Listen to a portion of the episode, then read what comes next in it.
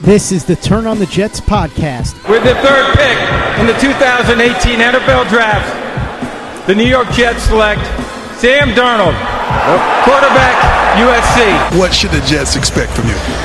Um, a lot of wins. And now, here's your host, Joe Caporoso. What's up, everybody? Um, this is the Turn on the Jets podcast. As you can hear, uh, the boss Joe Caporoso is out this week. Um, congrats to him on his on his newborn baby boy. Uh, I am Greg Armstrong. I write here at Turn on the Jets. I handle all the things on the Turn on the Jets Instagram at Turn on the Jets underscore IG. And I am joined today by Dan Estian, also with us at Turn on the Jets. Dan, how are you doing today? Yo, what's going on? I'm doing good. How you doing? I I would be doing a lot better if the Jets had won uh, yesterday, but True. That's neither here nor there. Before we get started, uh, we have two sponsors. The first, Game Day Tailgate Experience. If you're going to the Jets Jags game in Jacksonville on September 30th, check out the Ultimate Game Day Tailgate Experience. Uh, Fireman Ed will be there in person. They have food, open bar, uh, all you can eat. It's all inclusive. It's a four-hour pregame party. Jets and Jags fans are both welcome to the to the event. Um, there'll be TVs to watch the pregame. There'll be live music and entertainment. It's family friendly. They'll also be auctioning off Jets and Jaguars memorabilia. Um, so if you are going to the game on September 30th in Jacksonville, go to gtepresents.com for more info on that. If you're not going to the game in Jacksonville on September 30th and you are in the, the New Jersey, New York area, come to Willie McBride's for our Turn on the Jets watch party. We had one for, for Jets Giants, uh, the third preseason game. It was fun. Me, Joe, Connor Rogers, uh, Clayton Smarslock were all there. It'll be it'll be a fun time. They have a ton of good specials, food and drink. Um, it's in the back room. So if you're not going to the Jacksonville Jets game, come hang with us at Willie McBride's. Have some drinks, have some food. We'll watch some football. Hopefully, a Jets win. Uh, we'll be doing a podcast after the game. So come to that. It's really fun, and come hang with us and watch some football. All right. Now that all the housekeeping is out of the way, the Jets lost to the Dolphins 20 to 12 on in their home opener. It was a hot, it was a muggy day at MetLife. Um, the stadium was, by all accounts, was just a regular other day at MetLife. There, there was talk that this was going to be such the, a loud opener since the New England home opener way back when. It was yep. supposed to be a raucous crowd. But when the game actually started, and I don't know if it was the heat, I don't know if it was just starting off, you know, inside their own 20 for like the first God knows how many possessions. The the crowd just wasn't it wasn't anything spectacular. It just felt like a normal Jets home game. Um, Fireman Ed was brought back again. It didn't really do much for the crowd.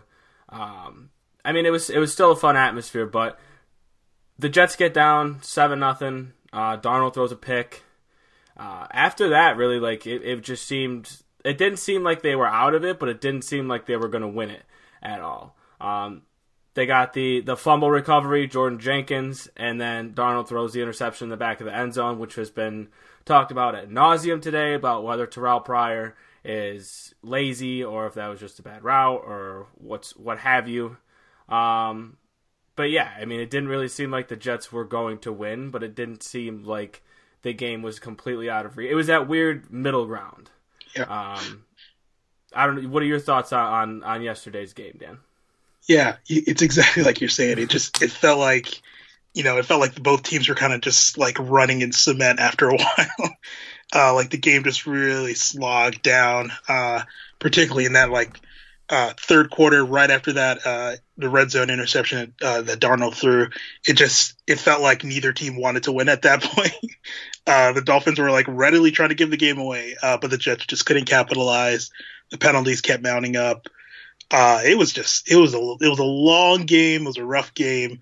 I can definitely understand how you know the fans felt a little bit because you know there wasn't a lot to get the to get momentum on on the Jets side. It seemed like whenever anything good would happen whenever they got a good break. You know, it just seemed to just fizz, fizzle out. So, uh, yeah, it, it was a it was a tough game. Uh, there were some positives, but um, it just it felt like everything you know was get, getting back to what we feared the expectation uh, or what we feared the Jets uh, would be this season uh, in terms of how they stacked up with the rest of the AFC East. And uh, yeah, you definitely you definitely would hope that they look better against a divisional rival like the Dolphins, but it, it felt a lot like last season. Yeah, and coming into this game, we'll start we'll start with the offense first. Coming in after the Detroit game, where they ran the ball very well with Crowell and Powell. Um, Darnold looked very good. Only the five incompletions, the pick six, but he also had two touchdowns on that one. Mm. We knew that this Miami front four was very good, especially with Robert Quinn and Cameron Wake, the ageless Cameron Wake. Um, and then coming into today, they or coming into the game Sunday, it felt like they were going to have to establish some sort of run game to get Darnold going. Um, but the run game just wasn't there. It was non-existent. The Jets' offensive line, as as many on our site have talked about, including uh, Joe Blue, who seems to be leading the charge on that one since preseason. This yeah. offensive line is just not very good. I think it's at its peak, it's an average offensive line, and at its peak, I think it's going to be like the Detroit game last Monday night. The Crowell and Powell couldn't really get anything going in the run game. Crowell had maybe a, a handful of, of good runs the entire game. Um, Powell didn't do much in the run game. In the receiving game, I thought he did fairly well. He had the, he had the one touchdown in the game. Uh, Darnold was facing pressure the entire game, and granted, they're going up against Robert Quinn and Cameron Make. It's Cameron Wake. It's not really a, a cupcake defensive line, and I thought the Jets did a, a fairly good job at neutralizing those guys. But the whole the whole time, Darnold was under immense pressure. Um, I thought Darnold handled it very well he had the uh, the one pick where he didn't see the safety on the Enunwa slant, uh, which is going to happen with Darnold. We're, we're, you got to expect these rookie mistakes. He's going to learn from these. Um, as I think as we can, if we can keep these turnovers to non backbreakers. I mean, the Pryor one was a, a pretty big backbreaker coming off of a turnover and getting that good a field position. But if we can keep these turnovers to non backbreaking turnovers, I think the Jets are, are in a good spot. Um, more on Darnold. in the first half, it's it didn't seem like he was himself. It seemed like he he looked like a rookie in the first half. He had to, yeah. a couple good throws, couple of misses. Um, the one to Enunwa in the back of the end zone was a killer at the end of the first half. Uh, just put a little too much on it. The, the the end of the first half to Herndon was one of the more frustrating plays that I've seen from the Jets in, in a while. Um, that throw, I'm okay with hitting Herndon right there. Uh, it's tough because you have Reshad Jones beating down on you, um, who is known as a thumper. But Herndon fu- end up ends up fumbling it, can't get right in. Uh, Pryor just stands there like a like a helpless soul. Um, all I wanted for him to do was just hit somebody, just get somebody exactly. out of the way for Herndon to get in. Um, but that and then in the second half, Darnold kind of found his groove. Like he was hitting some, he was hitting some really good throws. Yeah. Um, the receivers, on the other hand, were not catching some of his very good throws. The the one to Herndon where he rolled out left, threw it on the run, on the money to Herndon. I mean, me and you could have made those catches. Could have made that catch. The one to Pryor on third and twenty-two. Um, Rich Gannon said he should have dumped it down and, and checked it down to, to make it an easier field goal. From what I saw on the broadcasting uh, angle, I mean, we'll have to wait for the coaches' film, but from what I saw on the broadcasting angle, there was no one to check it down to in that area. Um, right. That was a dime to Pryor, who didn't really have a good game. Um, should have caught that one. Instead, the Jets have to settle for a field goal. Um, and then after that, it Miami just kind of slowly but surely took the Jets' will away by running the ball. Tannehill, they just couldn't stop the read option. But yeah, I thought the offense looked okay. Um, I don't. One thing I, that's I'm beginning to question, and, and maybe it's a little premature. I don't know how you feel about this. Darnold is is not looking for Robbie Anderson really at all. Uh, maybe that comes with yeah. time. Uh, Quincy had another huge target game. I think he had 12 uh, targets again this week. But it, it seems to be it's it's Quincy. Um, Pryor had a, a, good bunch of targets, but it seems more of just Quincy's his safety blanket, which is a good safety blanket to have. Right. But when you have a guy like Robbie Anderson on the outside, I would like to see Darnold look his way a little bit more. Yeah, for sure. I, I think it's it's like you said. Noon was the safety blanket, and he's as good a safety blanket as you could have, you know. But the problem is like, you know, somebody like Robbie Anderson, uh, you have to be aware of you know where he is on the field and what route he's running at all times. And a lot of the times he's not the th- the first read, he's not the second read. Um, but you know, with his speed, he's going to get open even on like throwaway routes where the you know coach is like, you know what, run a clear out, make sure somebody can get can get open underneath, and then you know all of a sudden he's roasting you know the top corner on the team, and he's wide open like 30 yards downfield, you know, calling for the ball, but he's like the third or fourth read, uh, you know, so it's it's hard, and I uh, I mentioned it in uh, the Let's Get Weird uh, article for week one, which is that um, McCown took a couple of weeks before he started to have a really good rapport with Anderson before he started to really look his way more often. Um, and I think it's going to be similar with Darnold. Um, and it's even uh, more of a, I wouldn't say an issue, but more of a, I guess, long term concern because uh, was there, because uh, there's somebody there on the team that can make plays consistently, is always going to get open underneath and over the middle. Um, and is going to kind of take that t- attention away from Anderson. Um, so I think I think the coaches will kind of try to incorporate Anderson more into the offense eventually. Um, and I'm sure they know how frustrating it is for him. Uh, and you know, with the you know a couple blowups that he had last year, the spiking of the helmet thing that everybody was like super upset about last season. Um, but that was just like built up frustration from him doing his job and getting open, uh, but really never getting looked at. So, you know, obviously, if that's happening again after such a great season that he had last year, he's not going to be too happy about that. But, you know, it's week two. Things can definitely change. I'm sure the coaches are going to see it on, uh, you know, see the ways that he was schemed open on film and try to uh, see if they can get in the ball more often. Um, but yeah, he he he's definitely someone that can enhance the offense if they figure out ways to to you know get him some balanced looks and more targets. Um, other than Anderson, the offense looked uh, the offense was very kind of imbalanced. You know, the offensive line really, like you said, made things really rough for the entire team. Uh, the penalties, uh, the you know just lack of blocking, particularly on the interior. Spencer Long, Brian Winters, and James Carpenter just did not have a good game at all. They were getting whipped on, uh, especially uh, on inside runs. Uh, they only had 42 yards rushing, just not good enough at all. Uh, Darnold was running for his life.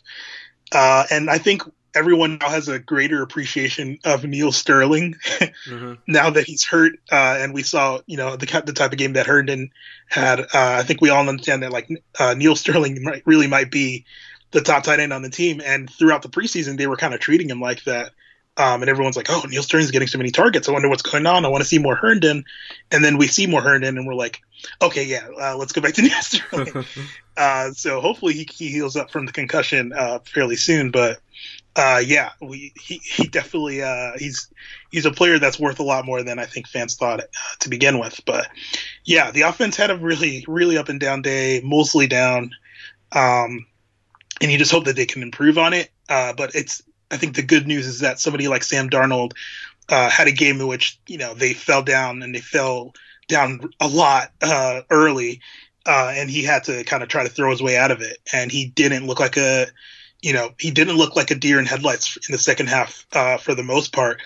Um, you know, he he was comfortable trying to throw his way back into the game, which is something that you want to see. You don't want to be scared to give him more than 30 pass attempts you know you want to be able to trust him, uh, and it seems like the Jets do already, and hopefully he can uh, he can build on the performance he had. Yeah, and I think it, uh, it's a good testament to this coaching staff and to Jeremy Bates, who Darnold's had two game two games in a row where he's had the early interceptions. And right. when we in years past, we would see whoever the offensive coordinator was with a young QB, they'd immediately shut it down. They'd shrink the playbook. It would end. It would almost end up being an anemic run, run, pass, punt kind of situation yeah. for these quarterbacks. And it's it's credit to the coaching staff to see that hey, Darnold is special. He he's gonna st- he's not gonna get too high on the highs and he's not gonna get too low on the lows. And they get him out of the pocket, they get him moving, they get him comfortable, and it's not we're not seeing them resort back to shrinking the playbook for him. Um, more on Darnold. I thought he played pretty well. Like I said, he's going to have his mistakes. Uh, the Pryor interception is not on him. That's more on Pryor. Pryor already apologized to him um, after the play or after the game, I think. Um, but yeah, Darnold looks every bit the quarterback that you want him to be at this point. Um, while I said at the top that this game didn't really feel like the Jets were out of it, but they didn't really feel like they were in it, having Darnold – um, it, you got that feel that there could there's there was potential for a play to happen. And in years past with quarterbacks, it was almost of well, this game's over, but if a play happens, like I'll be happy about it. With Darnold, it seemed like every drive he was getting more confidence, more confidence, taking more chances, and you kind of got the feel, hey, one of these plays might break. Um, I thought he looked good for the pressure that he was under. Um, he looked very good rolling out, throwing on the run. Obviously, that one to Herndon uh, hurts, but I thought he looked good under, pressure, and he wasn't phased by being down twenty to nothing uh, early. Um, but yeah, I thought I, if I had to grade it, I mean, my report card's going to come out uh, Tuesday morning, but I, I, I would have to, I'd say like a B minus. The two picks hurt, but like I said, he looked he looked every bit the quarterback that you want him to be at 21 years old and in his second game. Yeah, yeah, that's that's definitely one of the keys. 21 years old, man. like some some of the most important players on the Jets are younger than a lot of players that are going to be coming out in the draft next year. Mm-hmm. Uh, you know, Sam Darnold and Jamal Adams. Jamal Adams only 22, um, and they are they're playing very well for their age. They are playing like they're more experienced than their age. Uh, but you know, it's it's a collective effort, and you don't want guys like uh, you know Beachum or Carpenter or you know any of the any of the players that are veterans that are supposed to be kind of leaders, kind of acting like you know they're they're young guys. You know, like the two consecutive false starts. You know, just like general lack of focus. It seemed like like you want those veterans to be kind of leading the way and encouraging guys like Darnold and Adams to kind of play beyond their years, you know? Yeah. Um, so let's switch over to the defense since we were just talking about Jamal Adams. Uh, they didn't have a, a, terrible game, I didn't think, but they did. Uh, it, I mean, it's the same for the whole team. Not a terrible game, but not a great game. Right. Um, it they couldn't really get the stop when they when they needed it in the end. Uh, Tannehill and and credit to the Dolphins. Like they they saw that the Jets just couldn't stop this this read option, these quarterback runs, and they were killing them on the outside. Frank Gore had a pretty good game for, to the to the inside, but main takeaways from this defense, Dan. Well, what did, what did you see uh, from this Jets defense on Sunday? Yeah, I mean they they were dealt a pretty you know rough hand in the first half with the constant bad field position mm-hmm. uh, because of the turnovers. Uh, so it's like you can't really get on them too much uh, for you know how quickly they got down um, because it, it, was great field position really for the Dolphins on both uh, both of their uh, first uh, two scores. But I mean, the defense did well at points. They had four sacks. Uh, they were getting pressure on the quarterback, and this is something that we've been, you know, kind of begging the Jets to figure out. Um, and you know, Todd Bowles and Kacy Rodgers kind of started to figure out something in terms of getting pressure on the quarterback, and it's actually working. You know, this is two straight weeks that they've been able to frustrate, uh, you know, the offensive line and get to the quarterback. But the problem is that on these like major, major downs and major positions in the game, uh, a lot of the times they weren't getting stops or they're uh, having penalties called on them. You know, holdings, uh, face masks, and stuff like that. Uh, you know, Buster Skrine had a brutal uh, holding penalty. Morris Claiborne had a, a brutal holding penalty. Uh, you know, the Dolphins were six of 13 on third down. That's like not good enough at all. uh, personally, I just don't, I don't think the Dolphins are a good enough offense, uh, you know, for them to be converting that consistently on third down against you. And, uh, you know, the Jets, obviously week one was, you know, the ideal performance, but, uh, you know, the, the, the Lions are still an NFL team.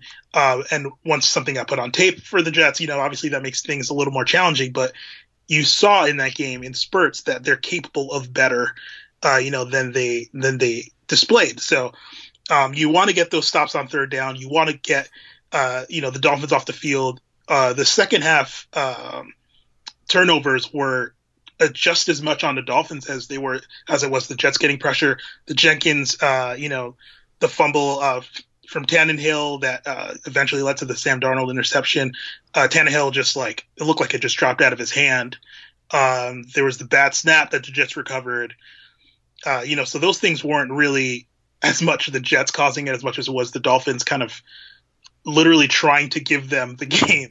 Uh, but yeah, you want you want to see the Jets kind of dominating that kind of offense, um, you know, for an entire four quarters because really I don't think the Dolphins had anything special to offer offensively in that game, and the Jets kind of just. Uh, you know, kind of let them control things a little bit too much. Um, and again, like you said, anytime you see Tannehill running like 15 yards downfield, it just you get upset because you just it shouldn't be that way. yes, he was a wide receiver in college. Yes, he's fast. He's athletic. Uh, but it's you know it's it's the read option. We've seen in the NFL. It's been in the NFL for a while now. You know the Jets saw it in the first half, and then they saw it in the second half, and they still weren't stopping it. You know, so you want to see uh, you know Kacy Rodgers and Todd Bowles uh, adjusting on the fly a little bit better, but uh, they did shut them out in the second half. Uh, they looked okay, but I think they're capable of better. Yeah, it's it, we have to temper our expectations, especially coming from from Week One in Detroit, where they had five interceptions. Um, the defensive touchdown from Darron Lee, the part return touchdown from Rod. We have to just settle they have to settle down a little bit because yeah. this it, they came back to earth against Miami. Um, I don't well I don't think this is a Jets defense we're going to see. Let's say Week Ten. Um, it's closer. They they regress to the mean a little bit against Miami. Uh, I thought Leonard Williams had a quietly good game. Uh, he mm. seemed to be disrupting things mainly at will. Uh, Henry Anderson had the sack, which was very nice to see after basically knocking Matthew Stafford out of the game, or what should have knocked Matthew Stafford out of the game a couple times last week against the Lions. Um, yeah. Adams got some good pressure when he needed it. Brandon Copeland, great game from him. He had the sack. He had a second sack that was negated by I think it was a Buster Skrine penalty. Um, they they they seem to be getting good pressure on Tannehill. Um, the secondary, they didn't really get killed. I mean, Tannehill didn't have a, a phenomenal game. He had 168 yards passing, but he did have the two touchdowns.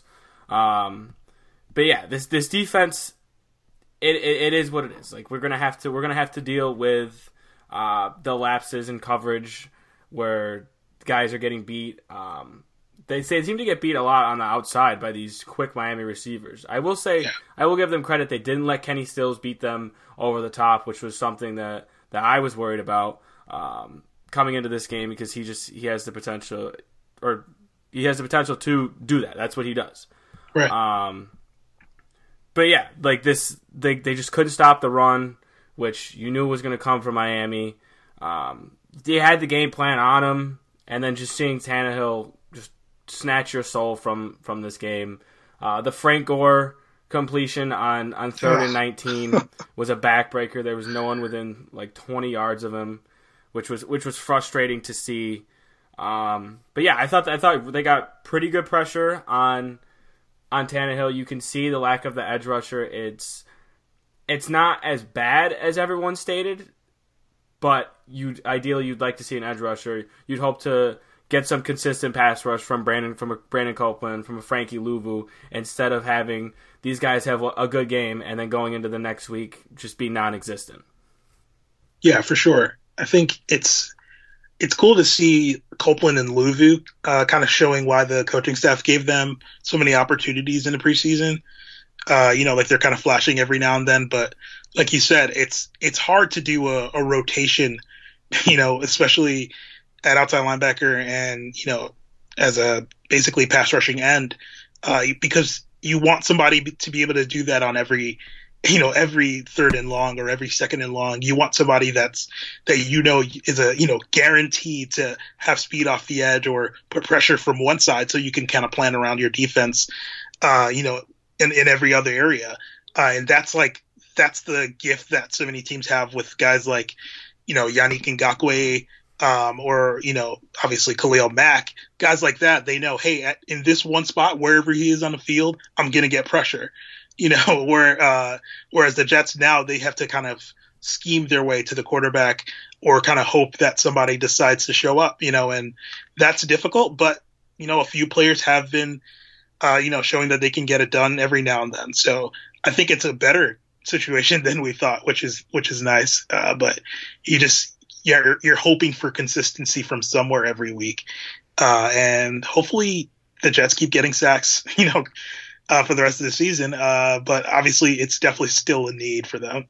Yeah, I mean, ideally, you'd like to see Leonard Williams. I mean, it's what is it, year three, year four for Leonard Williams? Yeah, yeah. Take that step to where he can get consistent pressure off the at, from the defensive end spot. I thought, like I said, I thought Williams played good. I thought Anderson played well. Um, that's something to look out for moving forward. If those two guys can keep getting consistent pressure, not only in, in passing situations, but also being able to, to stuff the run, um, it, it, it, essentially it takes away, not takes away, but it lessens the need for that for that edge rusher. But yeah, right. like you said, there needs to be some form of consistency from the edge. Um, Brandon Copeland and Frankie Luvu having good games, like I said, is fun. But if we don't know where we're going to get that pass rush going into each game, that's a little frustrating. Um, special teams wasn't as great as it was Monday night. Um, I think Andre Roberts had four yards returning on the punts. Um, the Jets, the Jet on the defensive side of special teams, they gave up some long returns to Miami. Um, but yeah, it, it, it, seemed like they came back to, to earth after having that punt return for a touchdown. Which, by the way, you can't expect these things to happen every single week. True. Like it's it hadn't happened in years for the Jets. It's not all of a sudden going to turn into you know five kick returns for touchdowns. As much as we'd like it to be, it's just not going to happen. So you got to take the good with the bad. Um, final thoughts on this game. I think Jets fans needed this game. Yeah. They needed to come back down to earth after almost putting a 50 spot up on the Lions. Ideally, you'd like to see them come back to earth with a win uh, maybe a sloppy win and not losing 20 to 12 against a, a, division opponent in your home opener. But maybe this is maybe this is a good thing moving forward. Um, final thoughts on this, Dan? Yeah, I think uh, like you said, it was a it was a necessary game. It was it was medicine. yeah. Uh, and I do like the players' mindsets afterwards. Um, obviously, people just you know always tweet positive things or things they you know it would be nice for people to hear but uh, it was good to know that uh, you know the players weren't kind of like oh man we suck. You know like yeah. no it's it's it's last year all over again. They're kind of like you know yeah this happened. We gotta kind of move on. We gotta get focused on thursday because it's a short week you know and uh yeah they're they're accepting of the responsibility. They're you know willing to learn from what they did wrong and you know what they didn't do as well. Um, there's not like they're not fighting fans on Twitter or anything like that. uh, you know they're they're a little more focused than I feel like they were in previous years. So you just hope that uh, you know they're they're they can learn from this. You know I feel like one thing that uh, Darnold seems to to do well is really pick up on what he's doing wrong or uh, the areas he needs to improve on pretty quickly. Like you know, fumbles uh, you know, fumbles in the pocket because he's holding the ball too loosely, and all of a sudden you see now every single time he's running, he's getting outside the pocket, he has two hands on the ball. You know, like that's that's something that players take you know a long time to do, uh, but he picked it up pretty quick uh, because you know it was important and he worked on it. So you just hope that all the young players on this team kind of have that mindset uh, and they you know they can improve. Um, and you know, some of the veterans too need to need to improve. They need to have better penalty discipline and things like that. So, yeah, I think uh, this is a great potential learning tool for them. Uh, but we'll see. We'll see if they can they can build on it. Yeah. Last thing before we go, uh, short week taking on Cleveland Thursday night football. Dan, what can what what can we expect from from the Jets coming in against a team that hasn't won a game in almost two years?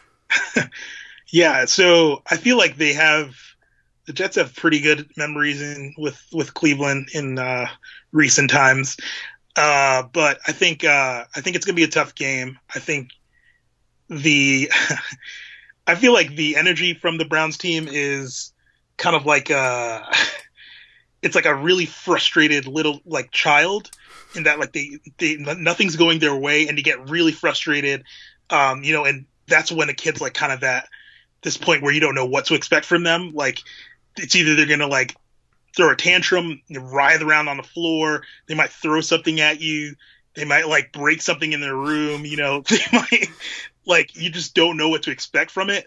And i think that's kind of where the browns are uh, where they're just like you know we we i think we hate losing like it seems like they're kind of collectively coming to that understanding of like you know it can't really be this way. Like how are we still like this? Uh you know and uh, i think that might make them a little bit dangerous but I, I still think that Uh, the main advantage is the fact that they still have Hue Jackson as their ho- head coach. Uh, I know Jets fans are consistently mad with Todd Bowles, but there is a large gap between him and Hue Jackson, and I think that is going to be the difference uh, on Thursday. What do you think?